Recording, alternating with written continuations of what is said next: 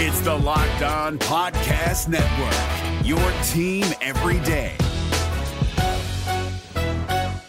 Kyle Crabbs here, host of Locked On NFL Scouting. Join Joe Marino and me every day as we provide position by position analysis of the upcoming NFL draft. Check out the Locked On NFL Scouting podcast with the Draft Dudes on YouTube or wherever you listen to your favorite podcasts. Locked On Podcast Network presents Locked On Sports Today. The Houston Astros are headed to their seventh straight ALCS, and this time it's an all Texas matchup. Everything's bigger in Texas, right? Also, the Broncos don't have a prayer tonight, probably. And is Patrick Mahomes still the favorite to win MVP? I'm Peter Bukowski, starting your day with the can't miss stories and biggest debates in sports. You're locked on sports today. Searching all major sports. Found. Let's start with the biggest story. The Houston Astros have done it again for the seventh straight season. Houston is going to the ALCS. They grind out a hard fought 3 2 win in game four of the ALDS against the Minnesota Twins. We bring in our pal Brett Chansey from Locked on Astros. And Brett, I feel like I'm I'm walking into a setup by asking you how they have done this seven straight times because I want to make a garbage can joke, but I'm not going to do that. This is this is your night. Give me the Astros answer to why they've been able to sustain this so long. Because this team has learned how to win and winners win. They don't focus on the times when they fall. They focus on why they fall like in game 2 and they don't make excuses and they just battle. They know when they come up short and they know what they need to do to fix it. And once again, future Hall of Fame manager Dusty Baker is running an absolute masterclass in the postseason after a much uh, much maligned um, season where fans criticized his lineups daily. Yainer Diaz, Martin Maldonado, pitcher use, all this stuff. Once again, he's making the right decisions. You've got a manager that knows his staff. You've got a catcher who knows his pitchers, and you've got bats. And Jose Abreu, a resurgent 36 year old, hitting more home runs than any any player his age in an ALDS series. What that that's just how they won. Complete total team win. How have they been able to with with with roster churn? I mean, we, we were talking about it before we jumped on. Carlos Correa was in the on deck circle for the game winning out for the Houston Astros. Some of the key pieces that were there five, six, seven years ago, even a year or two years ago for this run are gone. They're not there anymore. So is it just as simple as there's an institutionalized way of winning here that Jose Altuve is just that supreme a talent? Like, what is it about what Houston is able to do from a from a personnel standpoint because it's not like this is this is all just magic. Right. Like they've got really good players on this team. Right. I mean, we let our GM go after we won the World Series last year. We brought in Dana Brown from the Braves. Um, we lost Luhnow because the obvious reasons we know we won't speak about. But what that shows me is that leadership from the top down lays the foundation and you don't depend on a star player or a star personality. You depend on a culture that is created. And they have created a winning culture. And this team knows how to combat the boos, they know how to combat the hate, and they know how to do the things they need to do when times get going tough. Because if they're slumping, they don't slump long. When you got Yordan Alvarez doing what he does, this guy missed a lot of the year but he plays like he played all 162. And he was a teenager when this run started. So it's not like, you, again, this is another guy who was not an integral part of the start of this run, but has now become maybe the linchpin hitter in this lineup to make this all work. So let's let's push this forward here. Um, we've got we've got Rangers, Astros. The Rangers yes. just keep knocking off Giants. They have been the ultimate David in this postseason from a Houston perspective, what would you be most concerned about with Texas? Oh, I mean, number one, their offense. Their offense. I mean, you got Seager, Semien, um, Heim. You got, I mean, I can't even like Garcia, their whole lineup. They're rookies, they're veterans. they're all respectable guys. You you can't take any of their hitters lightly. Probably one of the strongest Rangers teams I think we've probably ever seen being fielded in the playoffs. And I, I know Bryce Patrick over there. Congratulations to him. Tip my hat to him. I honestly didn't think the Rangers had it in them to finish out the season where they I don't were. think Bryce did be, either. Well, I thought it would be us and the Mariners. And also when you got got guys like Eovaldi, when you got pitchers in um Leclerc is is pitching lights out. So they definitely have the horses in the stable. It's up to the Astros to get it to get ahead of the pitchers to um, when they make mistakes, hit those mistakes. And it's up to our pitchers to keep the baseball in the park because you might see a lot of runs scored this series. Stay up to date all year on the Houston Astros by subscribing to Locked On Sports today and Locked On Astros on your favorite podcast app and on YouTube. Thanks for making Locked On Sports today your first listen. Coming up, the Broncos probably have no chance tonight, right? Before we answer that, the Dodgers were up against the ropes with the Diamondbacks. Snap into action this NFL season with FanDuel, America's number one sports book. Right now, new customers can bet $5 and get $200 back in bonus bets guaranteed. Now is the best time to join FanDuel. The app is easy to use and you can bet on everything from spreads to player props and more. With Spencer Strider on the mound, the Braves must win tonight's game to force a decisive game five. FanDuel likes their chances. Braves minus 154 on the money line. You can also combine bets within the same game to make even more money. Same game parlays are a great way to enjoy any game. Go get your $200 in bonus bets, win or lose, now. Visit fanduel.com slash locked on and kick off the NFL season with an offer you won't want to miss. FanDuel, official partner of the NFL.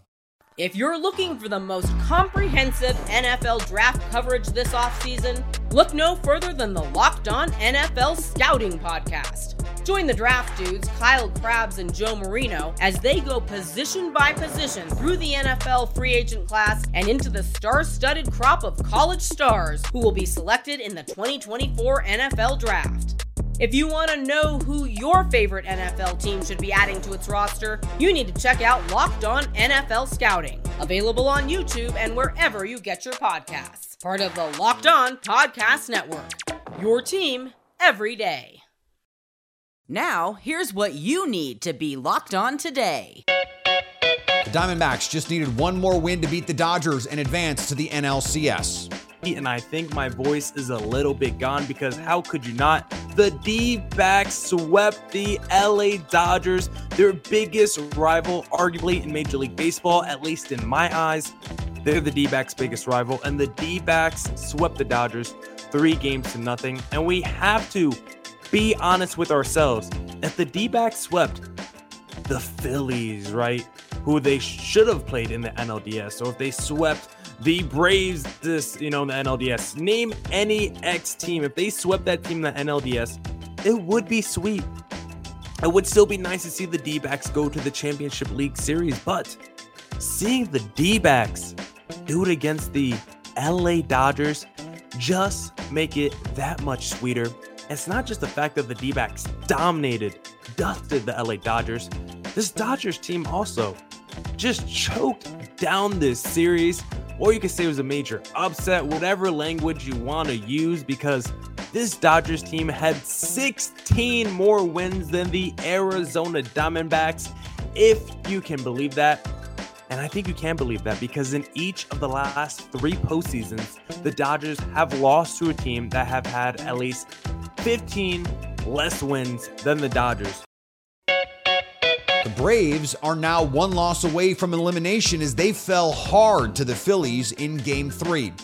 Uh, Jake, I think both of us have spent a lot of time talking about what game three needed to be for the Atlanta Braves, and it quite simply was not what it needed to be in any shape or form. It was not. And, uh, you know, coming into the series, you knew this was going to be the game where this was a possibility. You didn't know who the Braves were going to throw in this one, and uh, certainly worked out that way. Unfortunately, this is all too familiar to what we faced last season, but hopefully Strider and the Braves will flip the script in game four. Yeah, I would say the phrase is eerily reminiscent of what we were dealing with a year ago when you talk about some uncertainty in the starting rotation. But unfortunately, we're also going to talk about this offense, which has not been able to replicate its success over the course of the regular season at large. Also, not their success against the Philadelphia Phillies head to head, where they met 13 times. and outscored the Phillies, averaging nearly six runs per game. The Braves have scored six runs in the series, and that, quite simply, is one of the many trends that's going to have to change. The New York Jets are ready for the Philadelphia Eagles' secret weapon. Should Jalen Hurts line up for a tush push play or the brotherly shove, as they're calling it, the Jets will deploy their defense specifically designed to stop it. If the quarterback carries the ball, we've got to give him 11 kisses, Jets coach Robert Saleh said. The Eagles were successful on four of six pushes in last week's 23 14 victory over the LA Rams, and for the season, they've converted 13 of 16 into first downs or touchdowns. That's over 80% success rate. Ideally, the Jets would stack the defensive line, but the Eagles have begun running reverse plays and jet sweeps out of the formation. Of course, the Jets have a hard time putting points on the board with consistency, so stopping the tush push may be the least of their worries. A criminal summons was issued Wednesday for Charlotte Hornets forward Miles Bridges. The summons is for violating a domestic violence protective order, misdemeanor child abuse, and injury to personal property, according to a spokesperson for the Mecklenburg County Sheriff's Office in North Carolina. We are aware of the reports and in the process of gathering more information, a Hornet spokesperson said, copying and pasting every statement from teams in situations like this before it that are always inadequate. In November, Bridges pleaded no contest to a felony domestic violence charge and was sentenced to three years of probation, but no jail time as part of a deal with prosecutors after being accused of assaulting his then girlfriend in front of their two children in May of 2022. Bridges was set to return to the Hornets this season. Now, I guess we'll see. And a decision has been reached with regards to Kansas and Bill Self. The Jayhawks men's basketball program and Self won't face any additional serious punishment stemming from the FBI's 2017 investigation into college basketball. This is from the independent panel resolution ruling on Wednesday. As part of Wednesday's ruling, the Jayhawks were placed on a three year probation and will have to vacate its 2018 Final Four appearance and wins for that season due to Silvio De Sousa's participation. The program, however, was not given a postseason ban, and self and assistant coach Kurtis Townsend will face no further suspension. Here is another story you need to know. Sean Payton was going to change everything. Nathaniel Hackett, the worst coach in the history of the world. The Denver Broncos are one and four, and they gave up 70 a couple weeks ago. This is a historically bad defense all of a sudden. And for their troubles, they'll face Patrick Mahomes on Thursday night at Arrowhead. No big deal. Sayre Bedinger from Locked On Broncos joins me now. And, and Sarah, this defense last year was a top 10 unit in a lot of categories. I know we want to think about Sean Payton and Russell Wilson and the glitz and the glam, but I want to start with defense. What happened to this defense?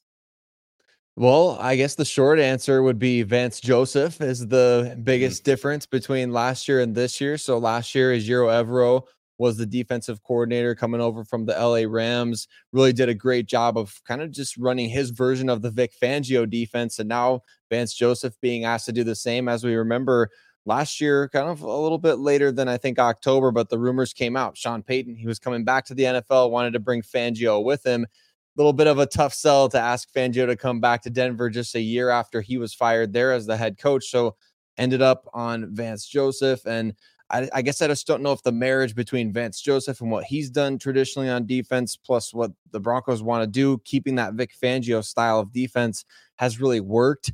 Uh, and it just feels like the talent is not performing up to par. Big money free agents on the D line, big money free agents at linebacker, big money players that's in the secondary, plus Pat Surtain. It's just none of it is working out. And you know, the common denominator seems to be Vance Joseph. Let's flip it over to the offensive side of the ball. If you look at any numbers, all of them say they are better this year than they were last year. Russell Wilson, in fact, top 10 in some of the EPA stats. Uh, but they're still not clicking the way that I think a lot of people thought they could, given the skill talent on this team. And I think the perfect example, someone like Marvin Mims, he leads the team in receiving yards, but there are two running backs on this team, Sarah, with more targets than Marvin Mims, the rookie out of Oklahoma. So, what what is keeping them from fully realizing their offensive potential right now? I think there's been a couple of games this season where they've been really hesitant to try to push the ball downfield. Week one against the Raiders is a great example. And then the most recent loss against the Jets, as you mentioned, very, very hesitant to pull that trigger on downfield passing game. And in between there, we saw a lot of those big Marvin Mims plays. We saw a lot of bigger catch and runs from Jerry Jeudy. Uh, unfortunately, you have been missing in between that stretch right there, Greg Dulcich as well, who's another big play guy for your offense. But I think the Broncos want to be trying to get the ball out quickly.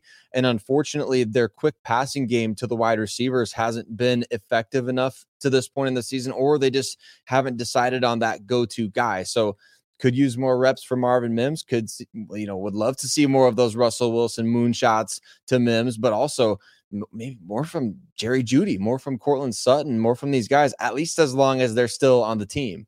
This is a, a, team that sits here at one and four. And uh, as I mentioned, they face this Kansas City Chiefs team. Are they at risk of it getting late early in Denver? Like, could we see a sell off here if things don't turn around in the next week or two? Yeah, I think absolutely. That's just kind of the situation this team is in. You know, George Paton, this is his third year on the job, but really kind of expect that Sean Payton's going to put his stamp on the roster and it's he's the final say. He's the final word in Denver right now. It's not general manager George Paton and that's been, you know, kind of reiterated multiple times by people who cover the team directly. So feels like eh, kind of bracing for that as long as these guys do have some value and and players who probably aren't on the team's plans beyond the season like Courtland Sutton, Garett Bolles, you know, maybe Justin Simmons as well, but I think you could also see guys who are considered core players if the team gets a good enough offer. Maybe Jerry Jeudy, maybe even Pat Surtain, although I feel like that's a little bit less likely. But you do need to recoup uh, those draft assets that you lost by trading for Russell Wilson, trading for Sean Payton. And maybe the best way to do that is to trade those better players. Now, obviously, you'd be then starting from the ground up, but that's kind of where the Broncos feel like they need to be. And especially if they get blown out by Kansas City, you could kind of see that writing on the wall a little bit. Stay up to date on the Denver Broncos by subscribing to Locked On Sports today and Locked On Broncos on your favorite podcast app and on YouTube. Coming up, is Patrick Mahomes still the favorite for MVP? If you're looking for the most comprehensive NFL draft coverage this offseason, look no further than the Locked On NFL Scouting Podcast. Join the draft dudes, Kyle Crabbs and Joe Marino, as they go position by position through the NFL free agent class and into the star studded crop of college stars who will be selected in the 2024 NFL Draft. If you want to know who your favorite NFL team should be adding to its roster, you need to check out Locked On NFL Scouting, available on YouTube and wherever you get your podcasts. Part of the Locked On Podcast Network. Your team every day. It's been a pretty run of the mill season for Patrick Mahomes so far. It has locked on NFL host Tyler Rowland and Alex Clancy wondering if he's still the favorite to win MVP. I mean, these are the best odds you're going to get from him all year, it seems. Um, traditionally, over the last couple years, it's always been somebody else that's skyrocketed out of the gates. Jalen Hurts, Josh Allen, plus 200, Patrick Mahomes, plus 600, plus 500, always third, fourth, and fifth. There hasn't been a quarterback that's really taken the reins. And I, listen, I'll apologize about Brock Purdy what he's done is exactly yeah. what any competent, good quarterback in his position would do. He doesn't have to do everything. Sure. If Patrick Mahomes was in this offense, he wouldn't have the gaudy numbers like he does in Kansas City. It's not constructed that way. If right. they go 15 and 2, Brock Purdy's winning the MVP. Like mm-hmm. I, that's that's something that really any needs chance CMC be, does though. Well, I mean that's the thing. Like here's Brock Purdy threw three touchdown passes last week. Okay, mm-hmm. Christian McCaffrey scored one. It was kind of in the game when the game was kind of out of, out of reach already. Like Brock Purdy has been perfect. It's important to note, according to our friends at FanDuel, Patrick Mahomes is in fact the actual betting favorite to win MVP. And what is funny to me about this is even though he is not going to put together his best statistical season, not by a long shot, if let's say the Chiefs go win 13 games it will be more of an MVP performance, perhaps, than we have ever seen Patrick Mahomes put together. Because Travis Kelce getting to the end of the line, he's dealing with injuries. There is no Tyreek Hill. Mecole Hardman, who was not a great player in Kansas City, but certainly played a role, not around. He's dealing with Skyy Moore and Kadarius Toney and inconsistencies everywhere. It seems clear every time he drops back to pass, he's not exactly sure where his guys are going to be and when. and if that's going to be the right place. But somehow they score enough points every week to win. And if they continue to do that, then any questions that we used to have, and I think we may have been a little hasty, not asking some more questions about how much Tyreek Hill and Andy Reid has helped Patrick Mahomes thrive at the level he has. He's a great player. Don't get me wrong. I'm not trying to take that away from him. But there was more going on there to make life easy for him than I think was being said because we were having so much fun watching him. Now, that is not the case. Tyreek Hill is not walking through that door. Kadarius Toney is not affecting defenses like that. So if he wins MVP this season, I feel comfortable saying it will be the most deserved MVP he will win in his career. And finally, Buffalo Bills quarterback Josh Allen said he's tired of hearing all the nonsense from people regarding teammate Stefon Diggs' emotions after a clip of the receiver throwing a tablet on the sidelines went viral. There's a lot of guys in the league that have that same fire that don't get talked about. He's a lot of our juice on the sideline, making sure the offense is staying up and as energized as possible, and we feed off that. Got to give Josh Allen an A for can he keep his teammates happy? Well, at least in the media, because of course the reports are Stefon Diggs. Not happy. Thanks for making Locked On Sports today your first listen. Now go find your favorite team's Locked On podcast and make them your second listen. Coming up on the next Locked On Sports today, just how bad will the Chiefs beat the Broncos? So at least until tomorrow, stay locked on sports today.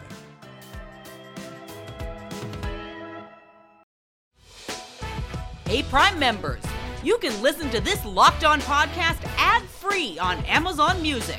Download the Amazon Music app today.